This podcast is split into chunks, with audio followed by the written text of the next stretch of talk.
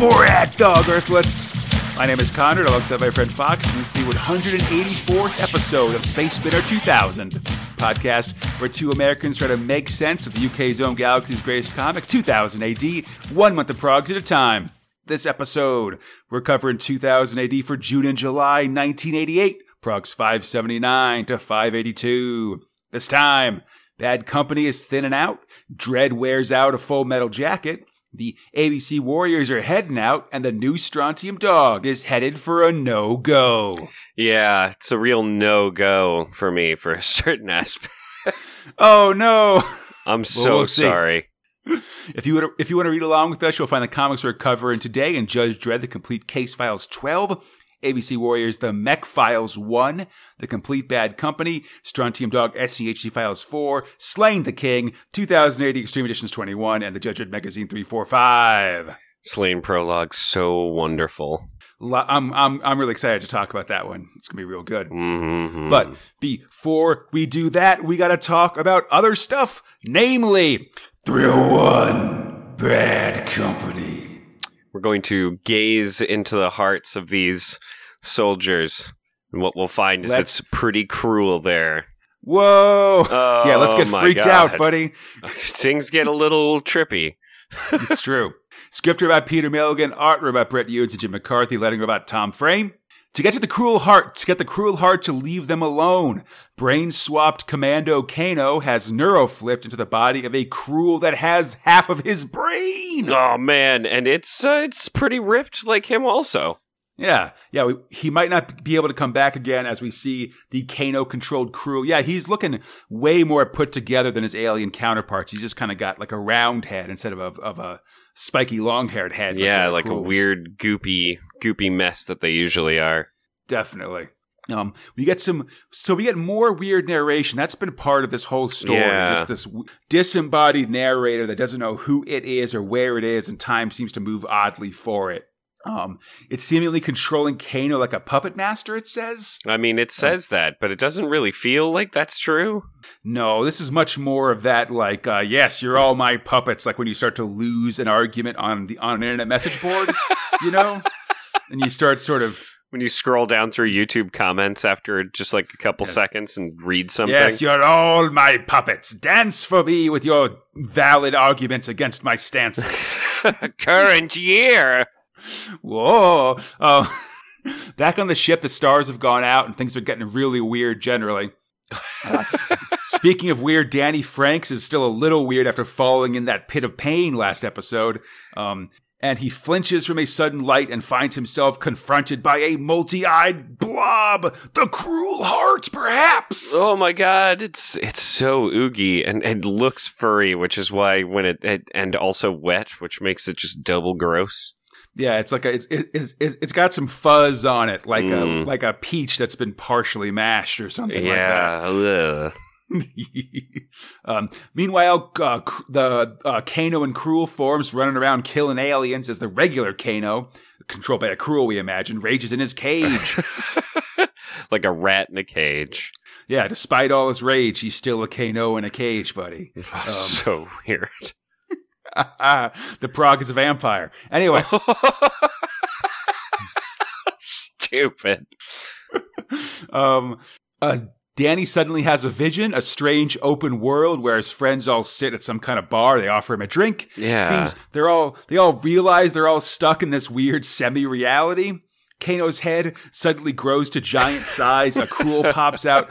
Like it's I don't like this Fox. Yeah, it's just it's dreams, you know. It's like okay, Yeah. I think dreams neat, but it's like that guy in the office telling you his dream, and you're just like, you're not. I don't know you. Not, not this didn't- well. I think for me, it's just sort of disturbing, like disturbing dream stuff. H- have you ever seen that episode of the show Futurama where, um, like there's like this where like they go to get honey and like Leela falls into a delirium because of like a a, a magic bee sting and stuff. Mm-mm. It's a good episode, but like there's parts of it that are very like whoa, like there's this dream. Lo- a lot of like dreams within dreams and very and, and like to me it's as disturbing as sort of a humor cartoon show can get you know Yeah. Okay.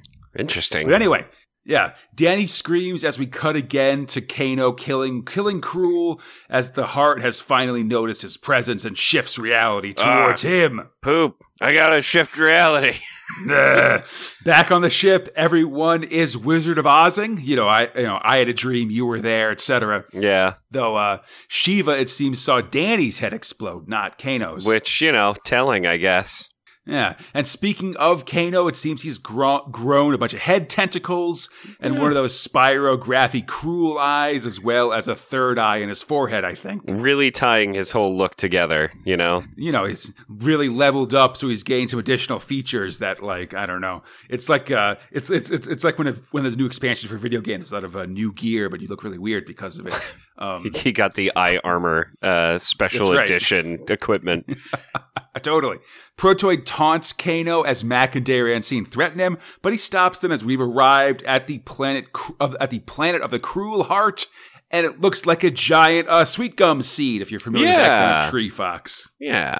This it's Like we got like these that. trees out here, and their seeds just look like giant spiky balls. Oh yeah, I know. I, Krool Heart planet kids, uh, like. kids used to throw them at other kids where I grew up. It's real, Oh, yeah. real cool. Just explain it to everybody that might not know our California trees. Oh yeah, Um, Beautiful. The narrator looks at a skeleton as the protoid sh- uh, ship nears the world of the crew heart. The alien makes the walls transparent to give a better view. I mean, for a reason. Yeah.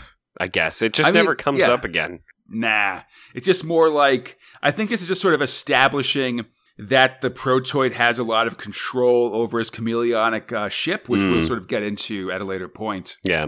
Um, then, sort of off screen, the company decides to split up Scooby Doo style. Which has always worked.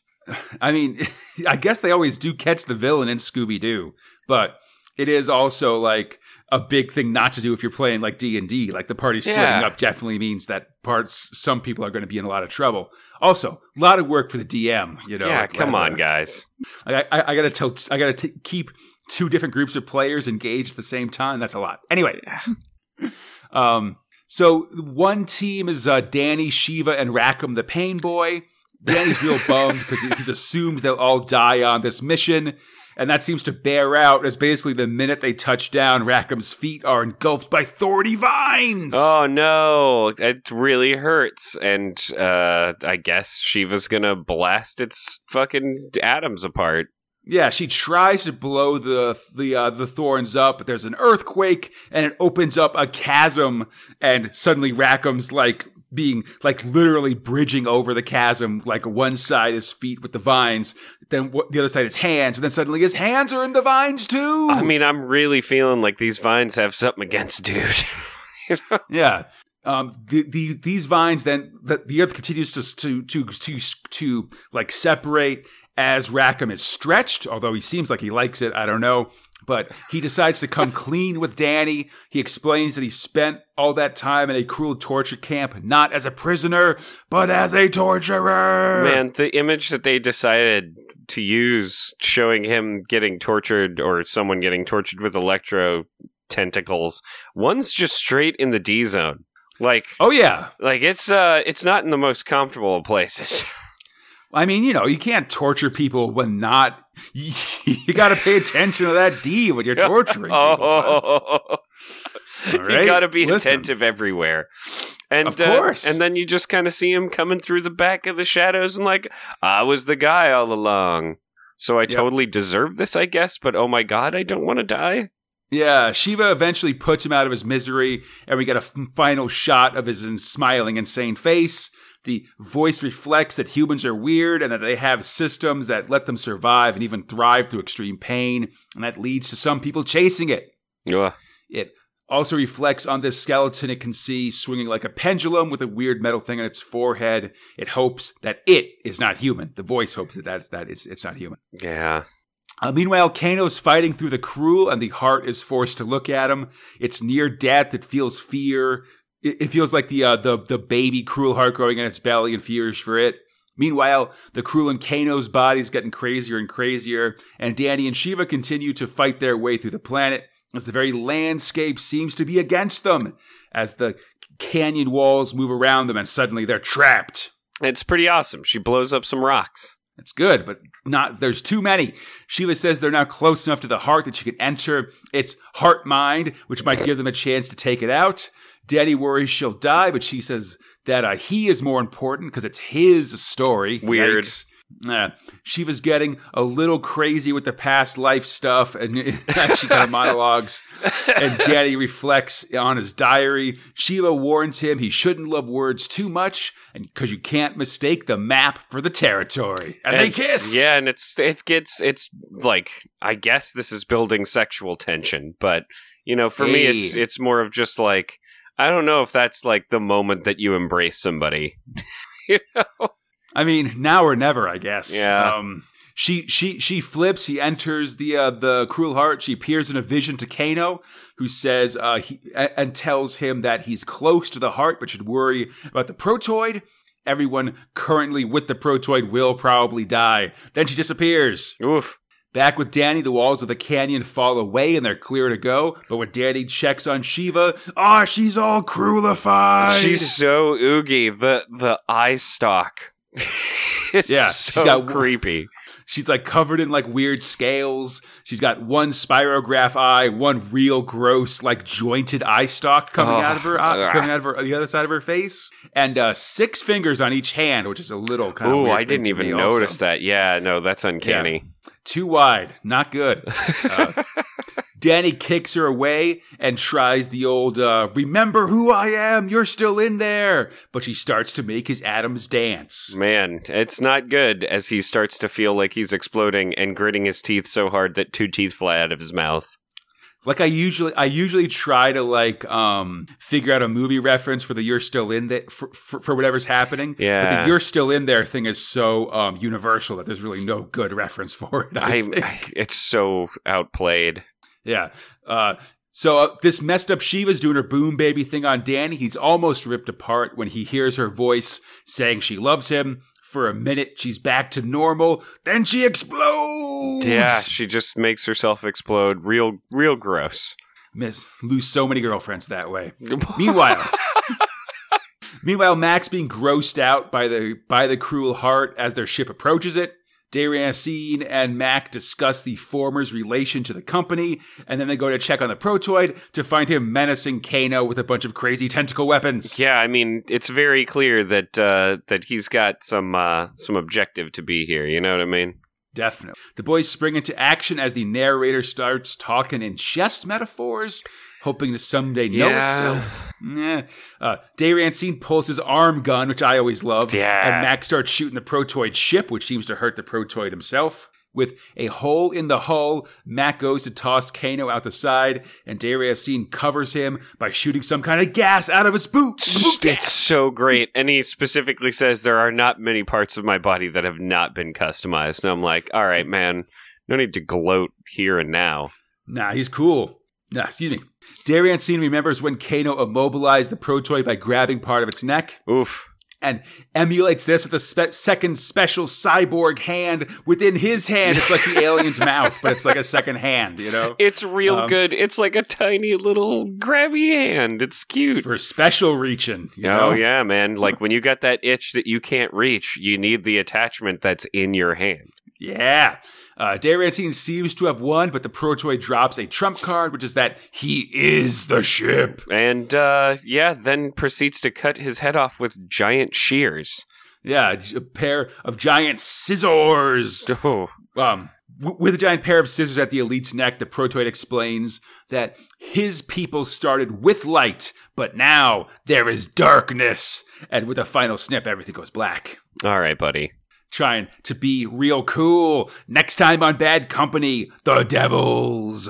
Pretty good. You know, things are going. Action is happening, and once again, like everyone's got to die before we wrap this thing up. Oh yeah, yeah. We're actually in the uh, in the final part of Bad Company. We should finish. We'll finish it up next episode. But you're right. We are, um, yeah, losing losing cast members at a desperate pace at this point. Um, Yeah. just to That's how. That's how I know these things are starting to end quickly when they're like, ah, crap, we still have too many people. Time All right, some let's s- resolve some stories. Get them out of here. Let's go. chop chop chop we need more people exploding we need more like people stretching until they die It's all just like a thing. And, you know, let's find out what this Krool heart is, baby. I'm interested. I'm still here. It's pretty. Yeah, should be good stuff, man. I'm pretty excited for for the, the uh to reach the climax of the story. There's some weird stuff that I think we're gonna have an interesting time talking about. Is what I'm looking for. Hell yeah. Yeah. And uh, you know, as we move on, some more interesting tales, Fox. Ooh, let's see what you did there. That's right, professional podcasting. Thrill two, tales from the doghouse. I mean, professional amateur podcasting. You know, Whatever, Only, I mean- only money lost. Yeah. Only, only the finest in uh, in hundred percent amateur podcasting. That's right. So, a scripter about Alan Grant, uh, art about Colin McNeil, letter about Gordon Robson as kid. I had forgot that they were going to Alton Towers. Yeah, it's good. Yeah, we meet uh, Tom, Birdie, Lily, and two other Strontium Dog as they enter Alton Towers, last seen in a mid prog ad in prog 526. Yeah, man. Check out the Yeah, black cool. hole while it's still alive, kids. Yeah, seriously, get out there. They're after this uh, bad guy Diablo and his gang. Uh, on our side, there's Schnaz, who's got a big aardvark nor- uh, nose, and Morgie, who's kind of an orc-looking dude, and of course Birdie, a guy with a beak and wings on his back. And man, But- do we need to underscore how much he doesn't have the cool powers that those two do? no, no, they aren't big enough to let him fly. He feels very self-conscious about it. He's Oh. really self-conscious. I mean, it's tough, man. It's gotta, it's got, it's, it's gotta be rough when, because most Strontium dogs, as we've said, don't have mutations that give them powers or anything. Right. Or This is abilities? this is like the, one of the few jobs that they're able to take. So it's like, well, fuck it. Yeah, but like, it's gotta suck when you're on a team with two dudes that do have things that give them powers, and you're the odd man out. You know, that's, I mean, that's, that's- gotta be annoying. That's how you are uh, rounding out your crew, dude. Plus, I guess Yeah, it it means just- you're going to take ridiculously uh, death-defying fucking pathways to getting your your kills done, as we're going to see later. It's like, Hey, that that's just what you always do because you got to go above and beyond when you're a Strontium dog. yeah, I guess it's just like I don't know. Foresight is Yeah. good in some cases. It's true. Suddenly, as these guys looking around, they come under fire. It's the baddies. Oh man, how are we going to deal with this? Give me covering Yeah. fire while I shove a train.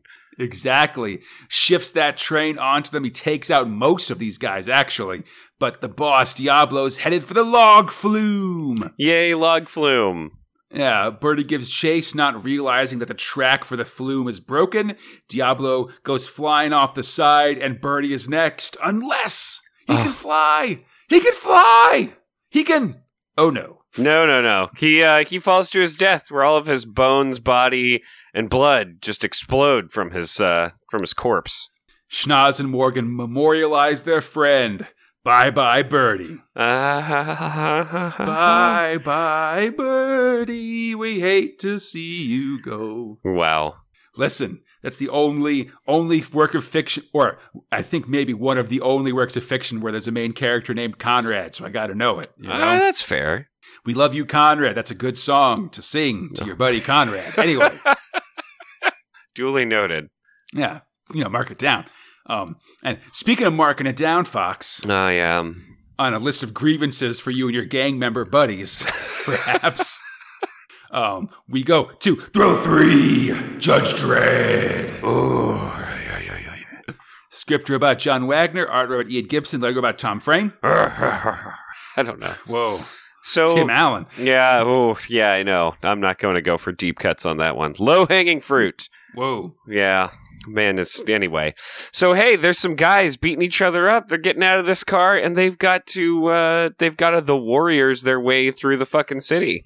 Ah, that's what I said too. That's Yeah, awesome. I mean, I said it last episode as well. I believe I made a, a, baseball fury references, as I, as I recall. But yeah, anyway. yeah, it's true. You did. That was great.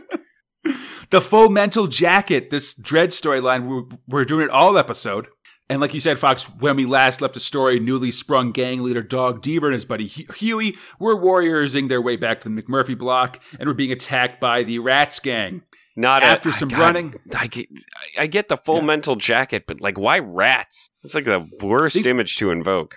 It seems like these guys are just hanging out like in the under parts of the city or something like that. Yeah. That- that's my best guess. Um, but So they they do some running, but finally turn and fight, kicking some ass, tossing gang members off into a big highway of traffic. And then creating a huge pileup where they kill Absolutely. multiple people because of it.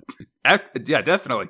All this ass beating is making Dog nostalgic for when his family first moved into the McMurphy block.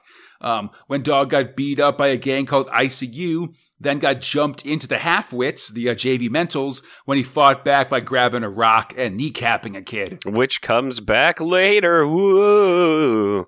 Yeah, there's a lot of sort of small references in this story to One Flew Over the Cuckoo's Nest stuff. Oh, You know, yeah.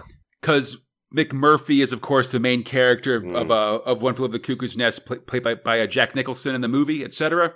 Um, but uh, and like as we uh, in this flashback week, or yeah, or no, sorry, as we go to back back to the block, I believe we see uh, the the Billy Bibbit block next to it, who was a the uh, the, the the stuttering young mental patient in uh, Mm. in that book as well. Um, but we see a uh, dog. I mean, uh, Brian Deaver's son, or uh, uh, Brian Deaver's mom being braced by Judge Dredd, and she says she has no son. Yeah, she's real adamant about how much she really does not like her older child. Yeah, she despairs that her younger son Fonzo is in the half-wits, and she refuses to let Dog back into her house. Speaking of which, the man himself has arrived at McMurphy. He's pissed there's so much ICU graffiti around, and determines to confront Slimy, the new boss of the gang. Doesn't think Slimy will be pleased with the meeting. And of course, he's going to employ, you know, a, a healthy amount of discussion, probably, you know, find out what everybody's grievances are, see if he can get people to start working more hours, and do it all through diplomacy. You know? Absolutely. Yeah. Dog heads into Candy and Sandy's cafe, the Mental's hideout, named for a pair of prostitutes and cuckoo's nests. And Cuckoo's Nest and meets with the gang, including uh, Slimy, who I guess put some weird uh, Yeah. spray on slime in his hair. Fucking And- Mega City. Yeah, and like you said, picture of diplomacy. Slimy, uh, uh, dog grabs Slimy's girlfriend and tosses it, in, tosses her into Slimy's table, and then beats up the rest of the gang. and then holds slime at gunpoint. Yeah, definitely, he's the boss again. Yeah, very clearly. Yeah. Um, suddenly, Dredd's on the scene, and Mental's all cover for each other as Dredd pats down Dog and says soon enough he'll get Dog for something and send him back to the cubes. Could just make it easy for everybody and just turn yourself in already, you know? no dice. Yeah, never works, bud. Yeah. Um, Dredd tries to get surveillance on Dog, but the Justice Department doesn't uh, shell out for minor criminals. Eh, makes sense. But yeah, Dredd knows it's just a matter of time. Back at the nest, Dog is thinking big. It's time for the Mentals to reassert dominance and kick out the other gangs. He wants the gang out there beating people up. He takes Slimy's girl to rub it in, and then has Slimy set up a meet of the other gang leaders, just like the one that he was at when he got shot and arrested three years ago. Oof. Doug then heads to his family's apartment where he's happy to see his little brother as a member of the Halfwits, but his mom is pissed. Oh, yeah. you know, unhappy she's that he is back. yeah. She's pissed that he's been in jail, that Dredd's hassling her. She just wants him to die and stop making her unhappy. She's like, at least your father had the decency to get killed. That's Jesus. like 29 or whatever. Jesus. Yeah. um, Doug doesn't understand what his, what his mom's problem is. Yeah. Meanwhile, uh, it's going. Oh, no, no. It's just, yeah. Meanwhile, uh, Curleen seems to have flipped allegiance pretty quick. Yeah, listen, you gotta.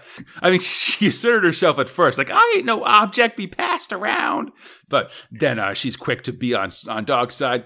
Uh, they're setting up the meet. Slimy is, is set to search the gang leaders for weapons. This will definitely let Slimy set Dog up again, but Dog's got a plan that will kill his biggest rivals and pin it on Slimy. But first, he needs to take out some insurance, so we see him handing a gun to his own little brother. And man, just the next prog is just, I, they could cut this out and have it just be a, you know, d- you, sometimes your kids have guns commercial.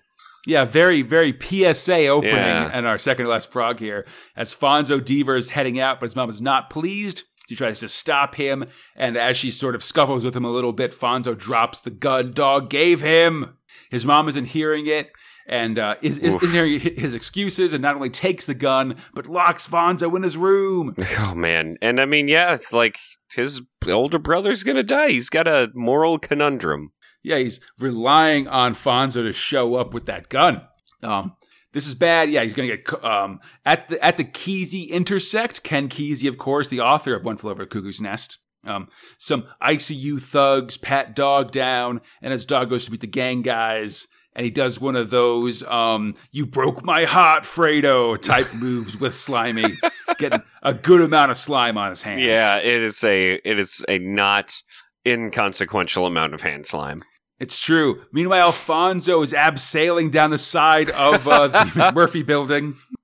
He like you know he's using like a tied up bed sheets as a rope, and eventually uh, kicks through a window of another apartment and escapes into the night. Oh, he's got to go, and there's crying mom. Like, no, don't run. Dog's buddy, yeah, don't go. Dog's buddy Huey pats down two of the gang leaders, finding guns, but Slimy gets the uh, takes the third, and doesn't find anything, despite the fact that if you look closely at the picture, this guy clearly has a gun in his uh, it, it's like like hidden in his vest. It's just you know, come on, man.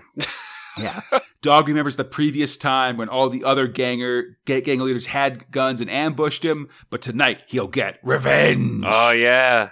I mean, it doesn't really sort of- seem like it's going to go his way so far. yeah, he whispers over the side of the building like, "Fonzo, give me the gun." But Fonzo isn't there.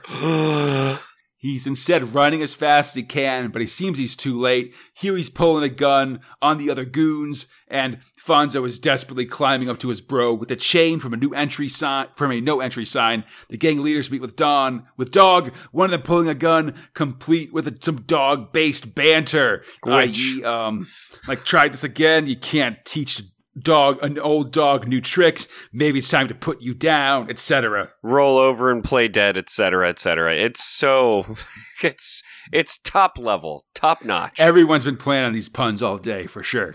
Meanwhile, Dog's mother calls in to calls in the uh, the meat to Dredd, and Dredd is on the way. Dredd rushes on his bike. Fonzo climbs to the side of the building, and one of the gang leaders is telling Dog that he's too crazy to be trusted. Dog gives his last words to stall when suddenly Fonzo appears. Full mental's okay. man, just like really well well timed like uh like chain whip action going. it's pretty good with that chain is- whip. I mean, yeah, it's a huge reference to that cover of action that's that that's uh that got the comic banned and stuff like that. Just this kid showing up with a chain and hitting somebody with it and stuff like that. um, especially with the OK in there, it feels like, like like a pretty clear reference to me. Hmm. Uh, Dog grabs the dropped gun and comes up shooting, killing two of the gang leaders. The third, who I guess is the kid whose knee he broke when he joined the uh, the half-wits all those years ago. Yeah. He takes special care of, recites a poem, then throws him off the side of the building. And uh, you know, just for good measure, because we really didn't lay into his knee enough the first time, he lands on his fucking knees. It's bad. Yeah, it's the and it's the one flew east, one flew west, one flew over the cuckoo's nest kind of story or a poem. Hmm. Um, suddenly, a siren wails. Slime goes to run, but Huey shoots him in the back.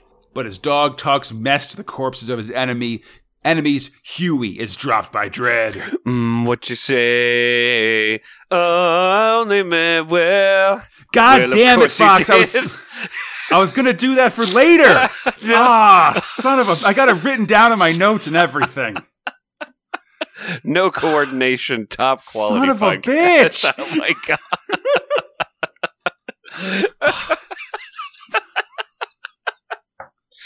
really, really, just making sure I do you. I'm glad we're on the same wavelength, though. That's uh, yeah, because it was perfect. Oh, Oh. God. Um, the brothers run as Dredd arrives on the scene. Figures it was all a dog. He's headed to the apartment. The Deaver boys.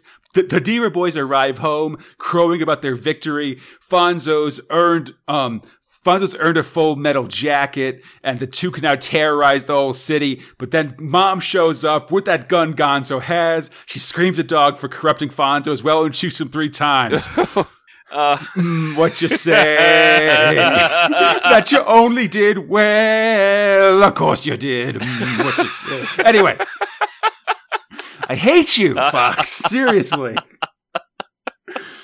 I like looked up the lyrics. oh, God damn it. I, dude, there's so much OC going on in here that I feel like not everyone's gonna get. Well, because and then Dogfall is bleeding, and Dredd uh, gets the call for the Ah, shots. Mama yeah. Deaver, she keeps shooting when he seems to still be alive. mm, what you say? Oh, and then it goes back to the to the oh god, who did that skit? Must have been Saturday Night Live, right?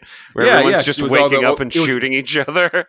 yeah, it was all the uh, uh, Lonely Island guys that, Yeah. that that did it. Plus, like uh, Sh- uh, Shia LaBeouf for some reason. Uh, anyway.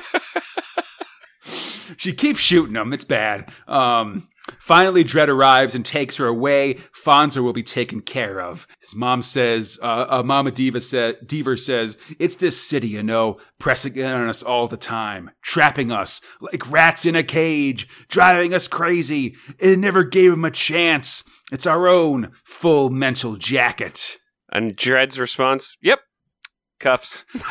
Oh, I feel like he's more sympathetic when he says oh, yes. Sure. like, I just he I know, completely citizen. agrees. I know. And then, yeah, slaps the cups on her. And that's the end of Full Mental Jacket. Pretty good. Yeah, nice. Good return by uh, by Ian Gibson to the strip as well. He hasn't been on it for a while. Oh yeah, that's right. I to- I had I did want to say something about that. Man, does that guy really like drawing uh, no good nicks? You know? I mean, yeah, he draws a good like uh, like a tough like, like a like a mega city street thug. Yeah, know? man. No, I like it's just really good style, especially when, you know, the brother's giving like a thumbs up to the kid. Like it's just got this neat this whole good look to it. Plus Dredd looks like he he's kind of massive by comparison. I mean, he's real blown up when when when Gibson draws. Gibson loves a big big shoulder pads, big knee pads for Dredd. You know. yeah. He's got, got a lot of heft to him, I'd say. And man, next time on Judge Dredd, it's Bloodline, and that's really exciting. Go, is it? Is that good? That's a good thing. I like good things. You'll see. Oh man. I'm so like, listen, I think I'm. I, I don't want to build it up too much because that never ends up well. But I'm really excited for this next one. It's something that's gonna. It sort of picks up from previous stories and is going to take us into the future, and I'm very excited about. it. Fucking awesome. All right, I'm in.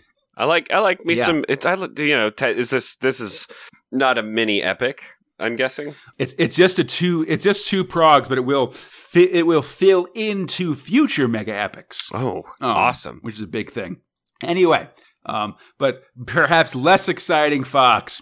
Non thrills, covers, and Nerve Center. Uh, I guess if we must. We must. Prog 579, pure genius. With, with thrill power in the danger zone, Steve Dillon draws Tharg, creating the Prog as Shiva, a Strontium Dog, Joe Pineapples, Kano, and Dredd run out. Specifically Uh, and- Stock Eye. Yes, okay. And I like seeing uh, Dillon's taking all these characters. I wish there was more of this stuff. Actually, like we've seen other people draw occasionally people uh, uh, characters, but I like when there's just a big montage of everybody in the prog on one picture. Yeah, it's you neat. know? I I, I Yeah. always like these thrill power overload kind of things where it's just, you know, Tharg Tharg doing a thing and it's like this is how much thrill power motherfuckers. Absolutely. In the Nerve Center, Tharg announces more tales from the doghouse, a t-shirt contest, and teases the arrival of new look Strontium Dog. Mm. There are pictures of Judge Patsy Kensit, last seen in this year's sci-fi special. She's the lady from Lethal Weapon 2.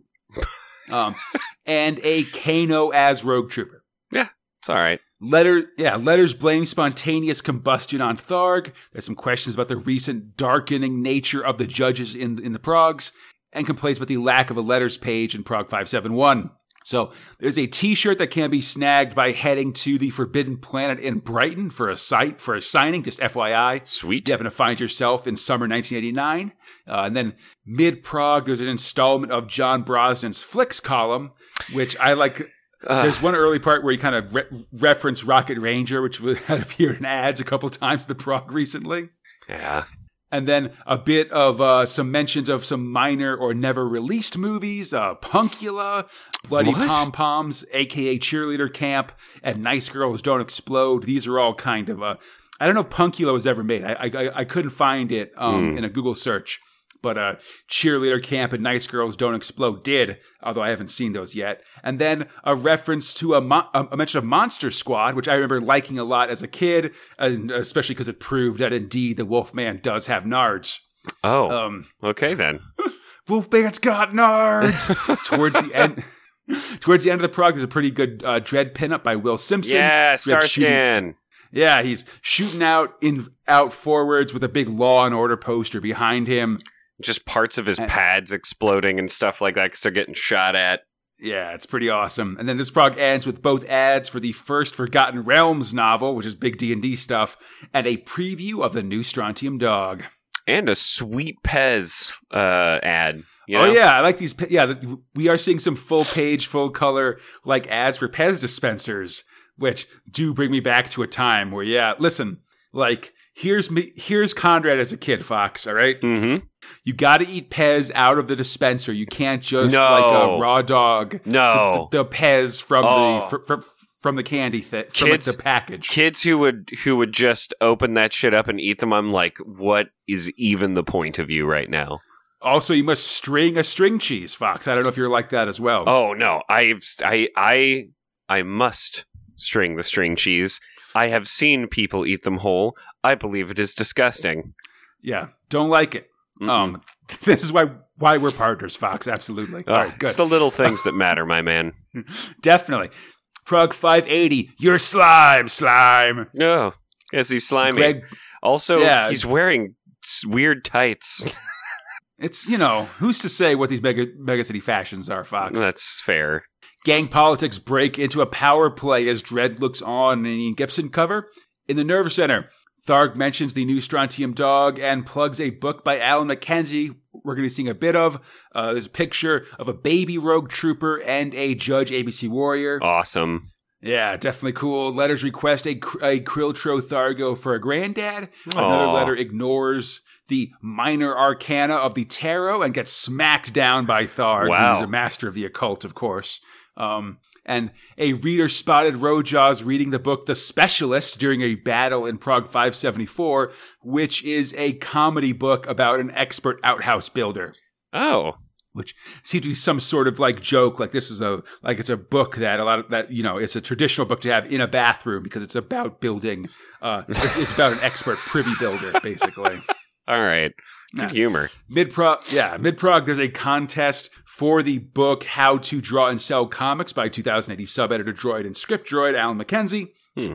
the prog ends with a nice pinup of Dredd standing in a static position by cliff robinson Looking this cool. would always yeah always good uh robinson uh a robinson pinup's always a good time Really like how he does the kind of I, I don't know, just like on the knuckles there are these little like um like half sphere glass pieces that I imagine are just Yeah. for like brutally punching people more efficiently. yeah i feel like they're, they're, they're kind of inbuilt brass knuckles or something Yeah. for sure Details, man. Definitely. Prog 581, Warriors on the rerun. Simon Bisley draws D- uh, Deadlock spelling it out in this final ABC Warriors cover as he kind of Yeah, going up says against some- with his uh, Yes. master sword and his uh, sweet cape. speaking magic gibberish. In the Nerve Center, Tharg announces the end of the ABC Warriors story, but teases that Bisley will be back soon. There are pictures of a Rojaws trooper and a judge in a wetsuit with a board. Surf justice. like that one. Yeah. Uh, letters compliment summer magic. Mid prog, there's a new Viz column, or Vids column, I should say, which gives a decent review of Innerspace. Last mentioned in a Flicks column in Prog 550. Hmm. There's also a review for a tape of the Rambo cartoon show. Which And- okay, Man, that Rambo cartoon show is terrible. I have FYI. never seen it. It sounds like it would have been bad. I remember seeing it like early morning on like the sci-fi channel once when I couldn't sleep and I was trying to, like I had to wait. It, it was the first thing that was on TV besides a paid programming one day at like six in the morning or something. Oh, Oh, it was real bad. Um, anyway, hooray! Syndication. We need something Seriously. to put on at this hour. and this is like in like 2002 as well. Like this is just like listen, like we just have to put something on here. It doesn't matter. What do we Um, have? Go to the Rambo vaults.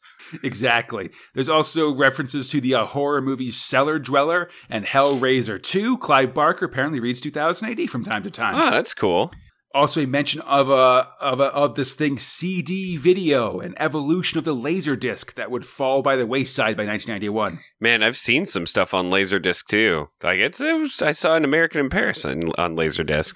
This is sort of post laser disc. I Yeah, want to say It is. Like I don't know, yeah, just this era though of trying to figure out how we were going to get CDs to work. You know, that's, I feel like the definition is not high enough to sell itself just on that the way that like HD Yeah, stuff and. DVD, you know. Um, anyway, uh, the prog ends with a full page preview of Sláine, which includes about twenty five percent of the total content of that story. um, and there's a pro- a prodigious purple protoid pinup by Brett Ewins, Yeah. though the signature says Ron Merlin. Yeah, it's a little, it's a little weird. Listen, this protoid is an alien. You can't trust him, Fox. I think we I- all know that. Do not like him, Sam. I am. Exactly. Prog 582, The Killing Field. I mean, other than the name's awesome art, like cover. Yeah. Glenn Fabry's back with a Sláine about to split your brain, your split your brain ball. And you know, he's probably going to do that. Yep. At the Nerve Center, Tharg announces the return of both Tyranny Rex and Sláine. 2000 Nice. AD. It's not a comic, it's an attitude. Fuck yeah, babe. There are pictures of a picnic basket stealing Rogie Bear. It's a Rogue Trooper bear. And a Stupid. Dredd who's and a Dredd whose smoking gun warns you that smoking can damage your health. Uh, okay. There's letters about Johnny Alpha having pupils when he's asleep, a mom that reads 2000 AD, and some stuff about Tharg having fancy names, and some people doubting that Tharg is even real. The cheek! Wow. The very cheek. I know, man. Not cool, guys. Um, yeah, you know, listen, you can't trust these guys, because listen, Tharg's real. It's all real. Live it up. I know. I well, it's just you know, like someone came into my comic book saying I wasn't real. I'd feel pretty offended. That's right. And speaking of terrible monsters, bend, uh, uh, challenging the rules of reality, Fox. Oh my god. Thrill for ABC Warriors. Ooh, it's good. A little, uh, very rushed, but good. There's a lot going on here, but yeah, we're definitely sort of jumping towards the end here for sure. Mm. A script about Pat Mills, art about Simon Bisley, letter about Jack Potter.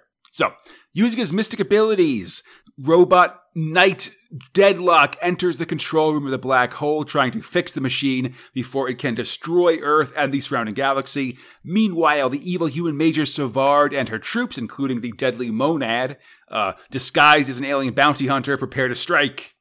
And uh, like just for kicks, let's uh, let's have Joe Pineapples be an assassin. That's right. The rest of the ABC Warriors discuss trying to reason with the humans, but Savard hates hates robots too much to be reasonable. It's so true. Joe Pineapples decides to uh, be a badass and go kill her himself. That's pretty great. You get to see him do his kind of super hot robo bod action. That's right. Uh, preparing knife and gun Joe with his sweet short jacket and fingerless glove. Gloves dismisses the rest of the team as uncool. In fact, he just listens to his headphones most of the time when he's doing stuff. So, I mean, this is Baby Driver if he was just a robot. Definitely. He reflects on those photo negatives Black Blood has. Which, again, like, we don't really get the details of what's inside of them. It's just like we, he alludes to the fact that he wants to be more human. And he did something that was kind of fun back in the day, I guess. Yeah. Uh, soon, jo- Joe is behind human lines, killing as he goes. Um, apparently, being kicked out of the elite exterminators for behaving like a human. Yeah, so uh, he was kicked out. So uh, soon, Joe's behind enemy lines, killing as he goes. He remembers being kicked out of the elite exterminators for behaving like a human. He just wants to feel alive again, Fox, and that's why Oof. he's keeping a human. That's why he keeps a human heart in that mysterious ho- uh, cavity inside of his chest. Which, Good lord. Uh, all right. I mean, my first, uh, my immediate question is not, oh my god, why? It's more of just like, whose heart is that then? I think he just kind of refreshes it as he goes. You know, he kind Uh, of has one. Exactly, right? Like, because it's not going to keep. Nah, you know, it's not, it's not refrigerated or anything like that, you know. Um, so Joe confronts uh, Major Savard. She tries to shoot him. Joe reminds her of that robot that ran off with her daughter. Why didn't you pick me, you goddamn sexy robot? Wow, it's and he's just like, oh, this is some shit. Let me just kill you, and I don't have to feel awkward anymore. Yeah. Later, it's done. Joe shows Hammerstein Savard's chest, uh, heart in his chest. yeah, Yeah, see, yeah, he, he just picked out a fresh one. You know, presumably left the old one behind. Um, Hammerstein tries to empathize because he too is exploring new emotions with his human girlfriend Terry. And there's there might be more to life than killing, maybe. hey, But you know, Joe, yeah, Joe says no, just the opposite. Like He's look, he's trying to get emotions back so that killing can feel good to him again. Yeah, is right now it's just day real job. crazy. Yeah. Um Hammerstein thinks Joe is strange and Joe is killing dudes listening to the doors. Hey, why not? I I mean, you know, his coolness factor is now 110%, so it's getting into critical levels. That's right. So, Fox, the black hole is collapsing, threatening civilizations ac- all across the timelines. Never a good thing when your black hole uh, starts collapsing and destroys multiple timelines. Absolutely. That's why I don't. That's why I only get medium spicy now instead of, instead of maximum spicy. Getting old. Um, uh, yeah, so Agartha is crumbling as Deadlock continues his work. Hammerstein tries to reason with the human troops, and there's even a brief ceasefire when the alien Abaddon explodes in a huge gore fountain. It's real gross, and I'm gonna tell you right now, like Bisley has some problems that, that I'd like this whole right. thing that he drew is gross. yeah, he turns into a giant monster, which is basically just a super crazy version of like uh like like those V uh the Venus of, of Willendorf or of a Hohlfels um statues, like the ancient versions of like the mother goddess, basically. yeah. Except it's covered in extra faces and mouths, including just a big toothy maw in the vaginal area. Yeah. Which is tough. Well, and then you're talking about the two like large protruding breasts with multiple extended nipples. Like, Yep. it's real. It's real graphic. Definitely. Yeah. This is like um Comic yeah, book for kids. We're in a grown. I mean, it, it is a more grown up comic Oh, sure. here. This is really um um cementing it. Like you know, like this is a weird thing just to be coming. Up. Like, I, I I can't imagine what would have happened if this was in like the seventies when we saw it when we were the Oh. other stuff. You know. I don't this if some of the stuff that like I remember us talking or you at least referencing like oh yeah they got in trouble for this and this and this I'm like okay kind of get it but also like it's not it's not this. Put that in there I feel like the comic would have been shut down ages ago Definitely, yeah. I mean, although this does kind of remind me of those giant um god beings from that story, uh, Return to Armageddon. Yeah, if you remember those, yeah like they also had these kind of like like giant men and women with like um that, that were kind of disturbing just because they had like a lotus blossom eyes. And stuff. oh yeah that's But- right the Eternals I don't remember. Um, just you know, you shouldn't it's fine they turned out to be cosmic kids playing a game, so I was Yeah. like, whatever, buddy. yeah Um, that- I remember But anyway, this monster says, um, it calls itself the Great Worm, the symbol of the cosmic mothers, and these robots are the enemy. Hail the Great Worm! and, uh, you know then uh, The ro- Hammerstein's just like humbug Yeah, he goes straight Austin Powers. That's not a worm, that's the monad, baby. Never want a monad crushing your party, TBH. Yep. Sadly, a lot of these humans are worm followers, so the battle continues. The Ugh. army of humans trying to push deadlock, um, trying to rush deadlock, but instead setting off tons of death traps along the way to the black hole control center. Which, uh, hey, you know, at least we know where they are now. Yep. The uh, the Knight of Chaos draws his swords. The primordial uh, serpent masquerading as the cosmic worm is the ultimate obscenity. Indeed, the monad says, when good is believed to be evil, that is evil's ultimate victory. Wow. All right. And it, it seems this fight, as the timeline's royal, will send a psychic shockwave through all humanity, causing uh, followers of female based religions to be feared, tortured, and killed throughout all of human history. Great. We're going to see elements of this like long term through Pat Mills' work, uh, Fox. This is really like the first seed that's going to germinate into a lot of themes that, that, that, that he'll have in the coming years in 2008. Okay.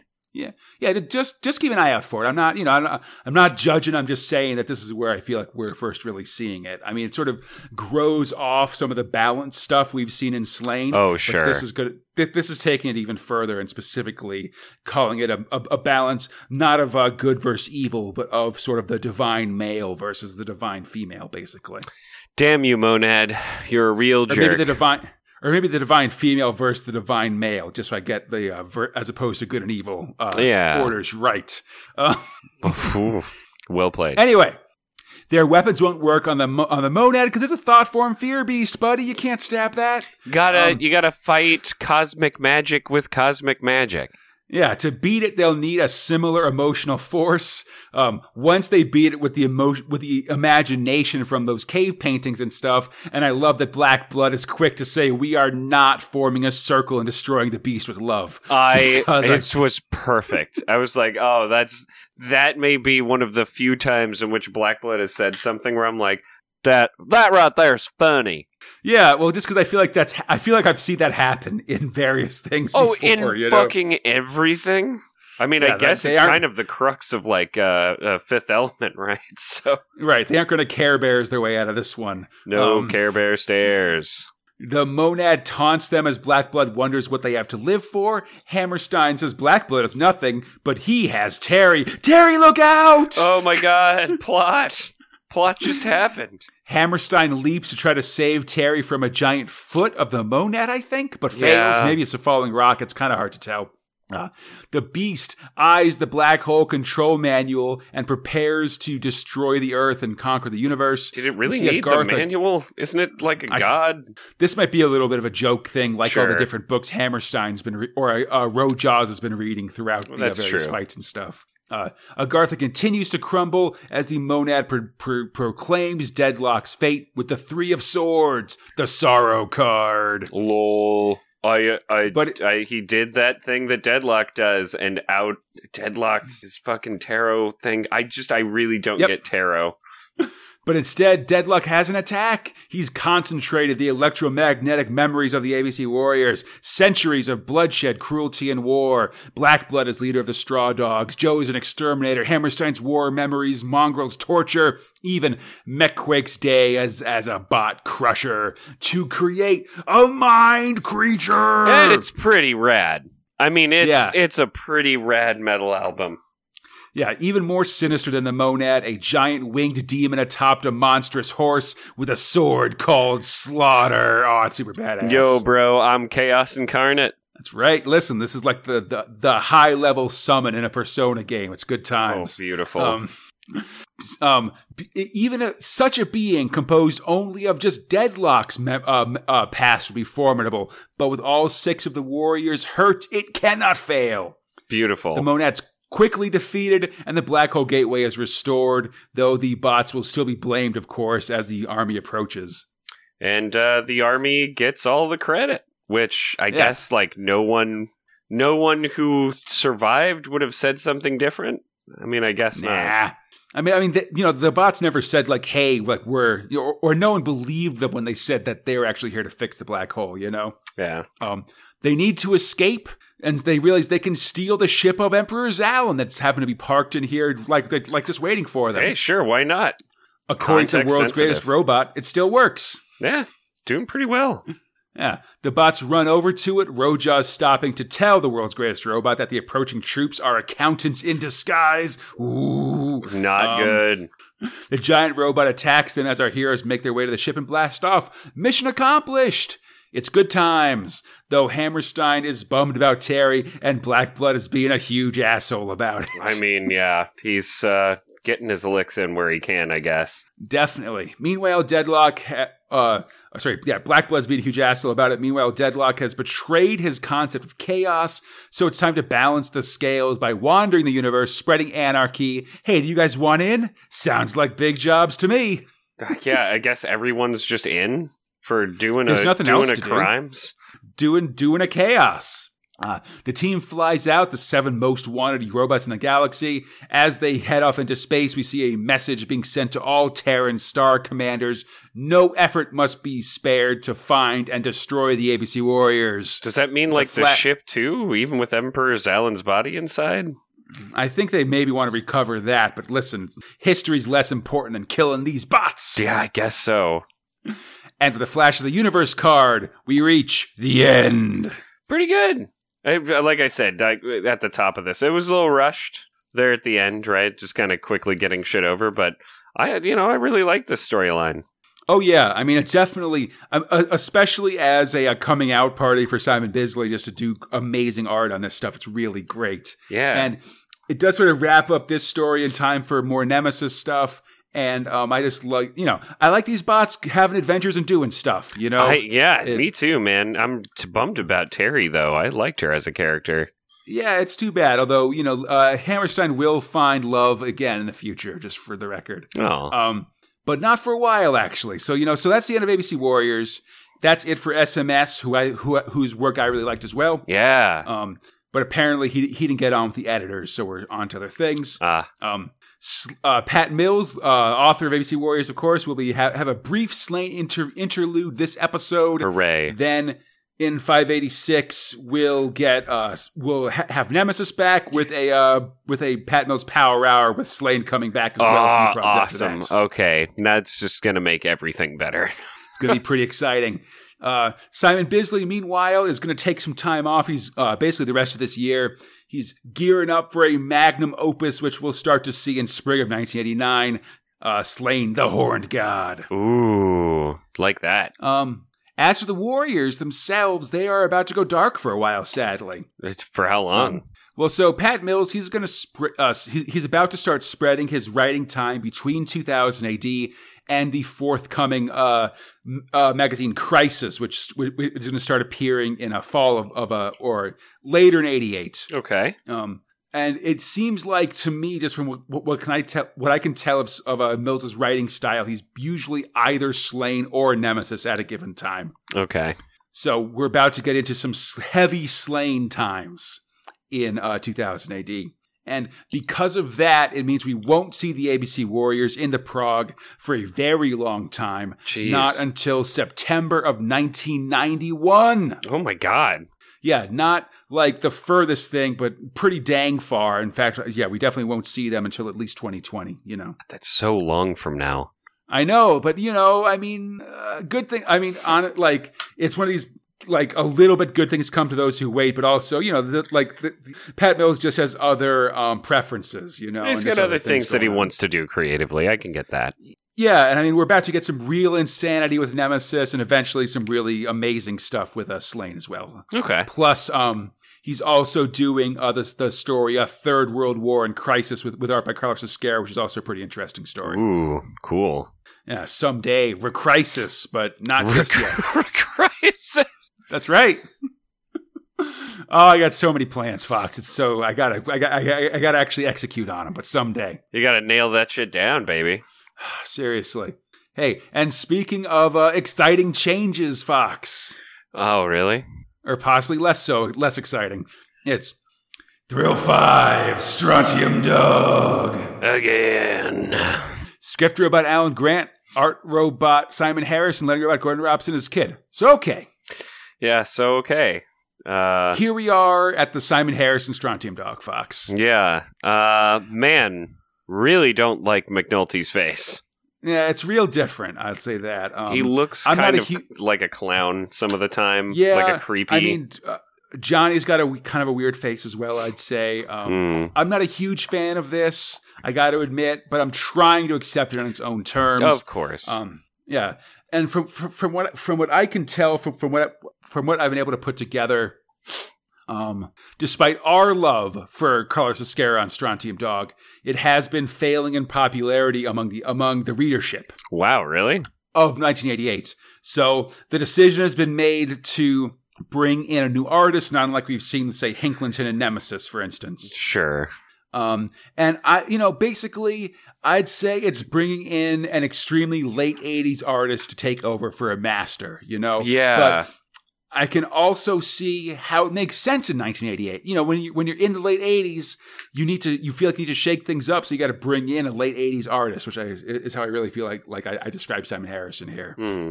Um, I've heard a lot of people say that this era is when they first left the prog, and so I'd imagine sort of just um, dipping subscription numbers would drive the editors to make any change they could, just in terms of trying to move the needle. Simon Harrison, I feel like, is a huge change from Mascara, and we're heading into more big changes for Strontium Dog. So let's stay cool. Like, Okay. um, everything goes back to 2000 AD did a 2000 AD, um, a, everything goes back to 2000 AD did a, a Strontium Dog potted history. And they really sort of say like, yeah, like a sca- like uh, Simon Harrison is the opposite of, of Carlos Ezquerra. Oh my god. so if you're trying to change things up, it's really the best the best choice, or it, it's a it's the most intriguing choice, I- or the most extreme one. or the worst one, but whatever else. Um. I mean, but again, I'm trying to again, I'm trying to you know, I like I've I've said a couple of times, I don't want our podcast just to be like, Oh, oh, this course. sucks, I hate this. Of so, course. you know, I'm gonna try to take this as it goes. I mean, I, I'm yeah, good to be honest, but also good to be hopeful, right? Yeah, I think this is also really the first um, Strontium Dog that's just Alan Grant. Like previous ones might have been part of that Grant Wagner combine, but now we're real. This is full Alan Grant. Stuff. Now they've they've separated from the Megazord.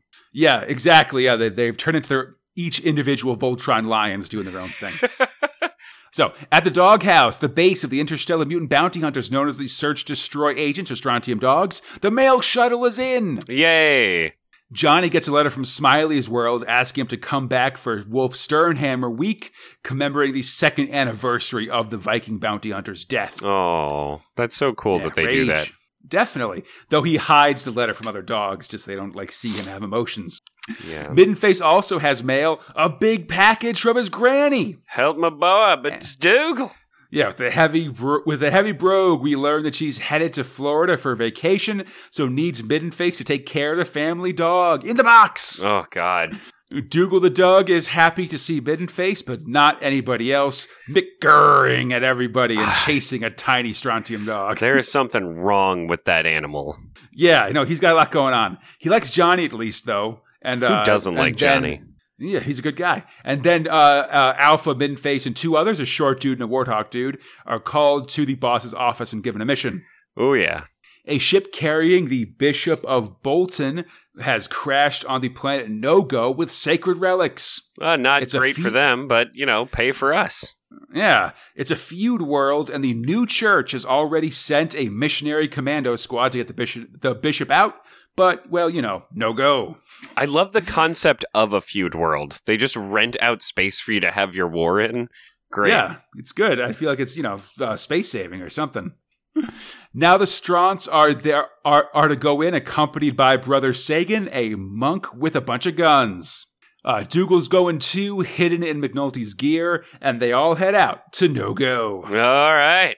I feel like On the oh, go ahead, sorry. Oh no, I was going to say that I feel like a uh, a, a planet called No Go, but is being done for bad. Like the whole thing just spells out to me that maybe this won't be the best place to go. Yeah, In it's general, like Central of Europe. in the It's full of no-go zones. Oh wow, keep that away. beautiful. They head. They start to head to the drop zone when the locals open fire with their uh, anti-aircraft mesh, the, the anti-aircraft guns. Ack ack or pam pam, as we see here. the ship takes ev- evasive action, but with the door open for the jump, things get loose, and Dougal goes out the side. no, not Dougal. So I guess the thing that we should do is just jump out of the plane immediately, right? That's what Middenface McNulty does right away. And Johnny decides to scrub the plan and help out his buddy. And uh, and uh, and and sends everybody out the side. And he finally kicks Brother Sagan out as well. Yeah, because the man was giving him lip. Bitch, jump. Yeah. He tells the pilot to be back in 24 hours, and Johnny jumps because it's mission time. Oh hell yeah! Highway to the danger zone. All right. The locals keep shooting the dogs, but Johnny hits them with a number four cartridge, taking them out. Yeah, pretty good. Most of them hit their anti grav shoots, but Middenface keeps falling, desperate to grab his dog. He Gets him. He does, but they're too close to the ground. The other dogs and Sagan land safely, while Sagan prepares to threaten Johnny. The uh, another dog warns that they have to stick together on this dangerous feud world. It seems Sagan doesn't like mutants, but Johnny doesn't care about that. They're looking for McNulty, and then they'll find the bishop. Yeah, there's something there's something wrong with this Sagan guy. Yeah, the monk rankles but accepts it. It seems Middenface and Dougal have survived, landing in the middle of a bog. Hey, pretty nice. Bog broke Yeah. our fall. A rope is, yeah, like a common Mach 1 from back in the day. Oh yeah. I'm gonna jump from this uh, from this Mayan starship. Yeah, just luckily the bog was a mile deep, so he survived or whatever. Oh god, Um, so stupid. a rope is tossed to them, and they're saved. Maybe a bunch of soldiers are pulling them out, calling them spies. Middenface schemes with Dougal. I'll take the general. You create a diversion. But when it comes to it, Dougal just eats the soldiers' rations, and Minface has a gun to his head. Say your prayers, spy. It's like, God, dog, you had one job, you know? Get it together, buddy. Yeah. Uh, Minface pulls a strontium dog badge, but the soldiers aren't buying it. They tie M- M- McNulty up and build a fire for torture purposes. Hey, you know, always good to have a torture fire roaring. Definitely. The goons are discussing what led to the feud they're fighting. It's a, a Capulets versus something argument at a wedding. You know, very Yeah. uh, star-crossed lovers here. When Boar Hilzer, the warthog dude, sneaks up and conks these troops' head together. One of them's named Romeo, just saying. See yeah. Um, the next scene, and- and, and and, what's my favorite is, you know, they've got like this brand that they're about to uh, hit McNulty with, and in the background, there's just this guy going coochie cooch to uh, to Dougal. Oh, it's nice. it's cute. Um, the Stronts come blasting in, weapons to stun, and soon Middenface is upright, untied, and angry at, at Dougal until a McGurr uh, quiets him. McNulty apologizes for the bother as the general of the goons come to, and Johnny scans his brain with alpha rays and discovers that their ship they're looking for has crashed near a place called Murph's Rock. They head out as Dougal catches a scent of something, but they ignore it and head on. But after they leave, a scout in an underground hiding spot appears and calls into someone called Commander Krieg, warning that Stronti dogs are coming for the bishop. Well, with a name like that, that guy must probably be a totally good, upstanding dude, right? Yep, absolutely. Can't. Oh, you can always trust uh, camouflage snipers. I just meant Commander Krieg. It's a little on the Ooh, nose, don't too. you think? Alliteration usually means evil. Next time, cat to meet. Woof, not bad. I like. Yeah, I'm I'm excited in to see terms of the you know. story. Yeah, but you know, I like I like a, a religious zealotry, new new Jesus movement or whatever it's called, new The new church. new church. That's it, ambiguous.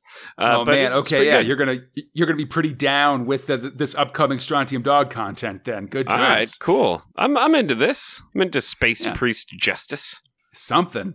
All right. And speaking of uh, people traveling the stars doing fun stuff, Fox. Oh yeah, yeah, yeah, yeah. Thrill Six, Tyranny Rex. Oh, I'm so glad she's back. She's the best. I love her. definitely. uh, uh, you know, cloner, secret agent, ex-military project or something, and all around very important female. Definitely. Uh, scripted by John Smith, artwork by Steve Dillon, and then by Jack Potter.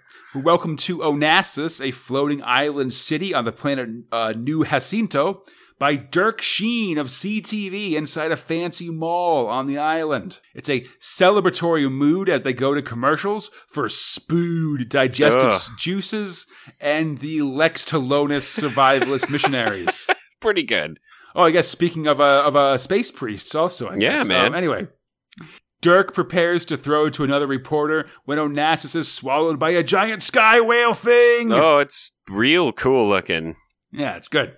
Uh, later, we're at Tyranny Rex's Kings Without Faces exhibit. Just a lot of crazy modern art. There's a head getting throttled by a hand coming out of its mouth, and the artist herself is talking to some talking to some art types about various gross modern art things Yeah. when a suit and some armed guards show up. The suits from the Air Marshalsea, uh, which is, I believe, is a reference to a notorious London prison, the Marshalsea, Hmm. um, and opens that tyranny's on the run from the planet Calderal. But that's nothing to do with them. After she pulls a gun on them, And Uh, lifts him in the air with her tail with by her the neck. That's true. Excellent. They just want her to do a job for which she'll get a full pardon and 200,000 dineros, tax free, cash. Please don't kill me. Pretty good. That's not bad. Yeah, it seems those big sky whales are called razor blimps and were thought to have been wiped out when the colonization of San Jacinto began. Reporter Roy Klein tries to interview Tyranny, but no dice. Ooh. Yeah. It's uh I think he he lost some teeth. Yeah, well, he at least loosened as she punched him in the face. Jesus, I yikes. guess- Yeah, I guess part of the job is to recover Dirk Sheen alive. That's purely secondary. Uh, Roy messes around on live camera, but balks at complimenting Tyranny as she climbs aboard a sweet sky cycle and prepares to kill some space whales. Hey, sure, why not? I mean, I, I guess I I I don't know what her angle is in this, but I know that there's going to be an angle, and I'm excited to see what it is. Next time, the Jonah Touch. Oh, I don't know if I want a whale- Jonah touch. Because the whales, you see, like Jonah and the whale. Uh, no, I, I, I don't know. Yeah, okay. But uh I mean it's just like um I think she's just a general mercenary as well. Like, you know, she's like she's the baddest bitch in the quadrant. So if you've got It's a problem, true. you come to her, you know? You go, you go to the woman. Rex in the name, Rex by definition, Rex by lifestyle. Tyranny by actions. Yeah. Ooh, I I'd also mention like um like uh, Fox. I, it, it hasn't come out yet as we're recording it, but I'd strongly suggest you you check out this year's sci-fi special, which also has a, a Tyranny Rex story. all right. Just because it seems like key parts of the Tyranny Rex story are going to be in the specials, so you can't miss them, or else things will be very confusing. Like there was a, there was some stuff in there about like Tyranny's art exhibits and just some other background about her people and stuff that are not covered in the progs Okay. at all. So just FYI. Um, and as we talk about just brief interludes of extremely awesome things, Fox. Oh my god. Thrill seven, Sláine.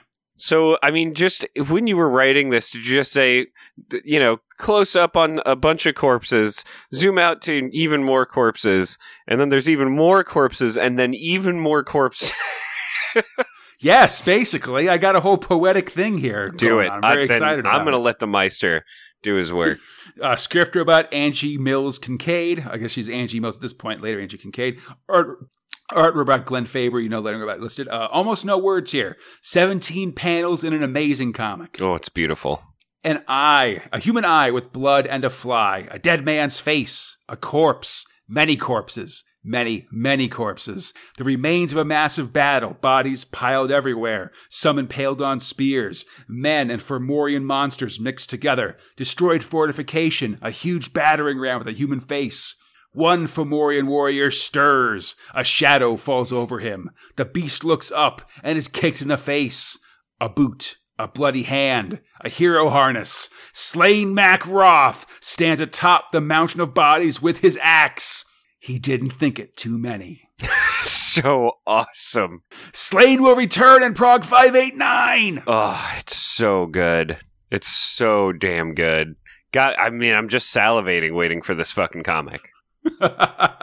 yeah, de- I mean, we'll remember last time when Sláine ended, he was definitely planning to take the fight to the Fomorians. Seems like So that happened.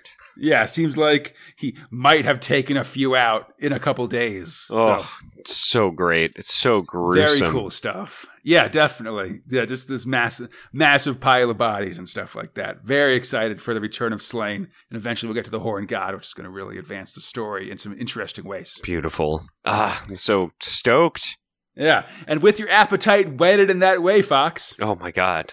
I got one question, one question alone for you. Although that question does contain two parts. Oh, uh, We've reached the end of our prog. So, what were you talking about on Thrills? ah, man, man, oh man. Uh, so top, top, top, top, top, top. Let me think about this.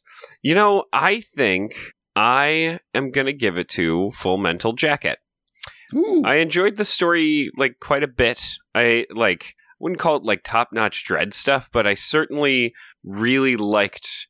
I, I don't know, just the gang stuff. It's just another slice of life through several different progs of like Mhm. how how it is kind of growing up as like a Jew uh, in a gang, and then also you know wrestling your way back to the top, only to then be shot multiple times by your own mother. It's just like uh, the the city sucks but the stories are are good, you know. And I like that. Yeah, it's kind of going to happen full circle with the brother, regardless. You know, Yeah, yeah, yeah. He's definitely caught in that same cycle that his that his brother was in for sure. I really, I really did enjoy it. Um, I mean, obviously, like special nod to to Bad Company because it's like doing yeoman's work at the front. Um, and Man Oh Man, Tyranny, Rex, and Sláine. I'm real excited for you. Really, really, really.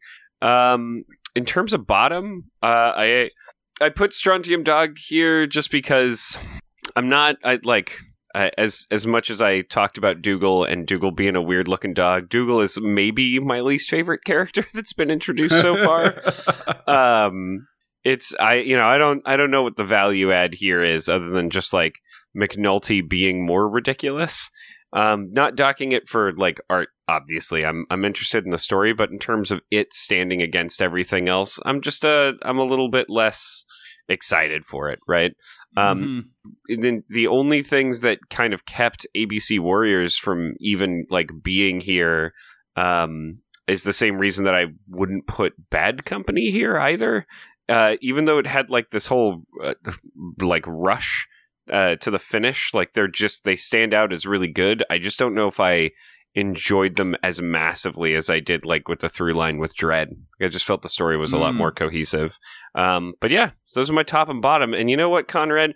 All those words, they don't mean anything because really I only value myself off of the opinions of you. So please tell me what yours are so that I can, you know, retroactively just say that I agree. Oh, come on, buddy. No, I think I value. of course. I value your opinion. And that come was oh oh so beautiful. Now let's uh let's stop kissing each other in front of all these people. what your bot top and bottom thrills, you gorgeous bastard. Damn. Um, I do really like just Dredd being one big story this week. That that's fun, especially when it just sort of mostly wraps up in Yeah. this week, as opposed to sort of, you know, I love when we sort of have these sort of not mega epics, but like small, small epics. I guess They're like five or six issues. Those are always fun. But I think for my top, I'm gonna go with uh, ABC Warriors this week. Strong. It's a good choice. Um, I just the art is so amazing. it's like so um, true. like the final monster they summon to fight the monad is extremely metal. Um, the uh, I love just like the mon like that, that that big spread of the monad as the cosmic mother. Like that's a really terrifying, gross picture. That's also like just there's it's full of these tiny details that you look at, and each one's more horrifying than the next. Which I think is also pretty good Yeah, it's um, super gross. even just that final image of the spaceship flying off into uh, into adventure in deep space, I really like that as well. I thought that was really cool. Yeah, it's it's So- hopeful by saying that they're going to do a lot of crimes. Yeah, well, I mean, hey, that's what I'm all about, you know. hopeful So- by way of crimes. I mean, like uh, again, I feel I feel like I've made a lot of metaphors about ABC Warriors being kind of a D and D party. Yeah. This this really feels like one of those ones, like, hey, we, we've just finished one big campaign and now we're on to another one, you know, or Right. something like that. See you later, termite. We're gonna go do some some dark summoning rituals in the cosmos. Absolutely. Um, but so I think yeah. So ABC Warriors at my top. I think for my bottom, nah. I'm just I'm giving the bottom to Strontium Dog this week. Screw this change. I hate it. Um, my man. I think this one's going to be the like I'm going to try to not put it my bottom from now on. But I'm real really venting my spleen on this one Hey. Conrad no like change. Bah. Hey, Um, it's, I think that that is valid. I it because it's so sudden. You know what I mean? Yeah, it's. I mean, it's it again. It's a big difference. We talked about this, but Mm. um, yeah, I'm. I am still like. I've sort of I've done some reading ahead, and I have been focusing on this story a little bit more than I have in previous rereads of 2000 AD. Like I will say, this is one of the first times I've read this story very closely because oftentimes once the art changes, I just start skipping through it a little bit. Yeah. Um, so I'm trying to pay. So I'm paying attention to it now, and there is actually like a lot of fun stuff in here. Like I would say, this is actually a pretty, a pretty light-hearted Strontium Dog story in comparison to a, a lot of the ones we, we've read recently. Mm. Um, which is kind of interesting, just because the art I feel like makes it way more grim than it seems like it should be. Yeah, like that's I that's where I agree with you a lot because it's uh, Strontium Dog. Other than some rare occasions, is much more. I don't know. It's just a lot more bubbly with itself. Yeah, I mean, so you know, we'll see how it goes. Um, I'm definitely again trying to be open minded. I'm sorry that we've I've spent so much time. Also, Ah. just saying that I'm trying to be open minded. I feel like I'm saying that a lot, so I'm going to try to, you know, I just I don't want. Uh, again, I'm just real self conscious about it, and just sort of having this time where I come in and I'm like, Duh, I hate this comic. I hate this devil's bargain I made that forces me to read something that I like that I, I- don't like. I mean, to Like- be honest, you've you have warned me several times that there will be there will be a time when not like nice things will be hard to come by. Yeah, but I kind of always want to be looking for for the positive. You sure, know? of course. just because I don't want to be, I don't want to do, like my, my goal is not to do a sour ass podcast, you Oh, know. so we'll see how it goes. Um, so anyway, I hope everybody enjoyed the show. As always, you can find Space Spinner 2000 on iTunes, Stitcher, the Google Play Store, Spotify, or our podcast site, spacespinner2000.com. You can contact us at spacespinner2000 at gmail.com. on the 2080 forums or our Facebook, Instagram, or Twitter pages. On Twitter, we're at Space Spinner 2K. Everything else up with Space Spinner 2000 and find us there. Come back next time as, as a bad company resolves, the no-go job gets personal, tyranny learns about fandom, Dredd has a oh. cracking good time with the Batmugger, and Oh. we'll get problematic with tribal memories. What? Also, Nemesis the Warlock returns as a Deathbringer. okay, cool. Uh, tribal what? Tribal memories gonna be. It's not gonna be great, Fox. I'm not gonna. I'm gonna warn you about that. We're gonna we're gonna read tribal memories, and I think there's gonna be a lot of like. "Ah, Ooh. I don't know about this, buddy. Oh, man, I don't know. If, like I don't know if this is it, man. I don't know if this Are is we it. are we talking like Mach one levels of like, ooh, dude is wearing a turban and has tigers? Kind of like, oh, I'm saying that like it's more like like I don't know. I don't know if we should be if like uh this story about a guy connecting with a Maasai warrior in the fall in the far future is like well done. This feels weird. I don't know. Like I got a lot to st- I got a lot to s- I, I I got emotions I got to I got to process about it to be honest. Like ooh. All right. anyway, until then, until that beta beta snakes that we get to next episode, I'm Conrad, he's Fox, and we are Space Spinner 2000. Slug, dig, bug, ring.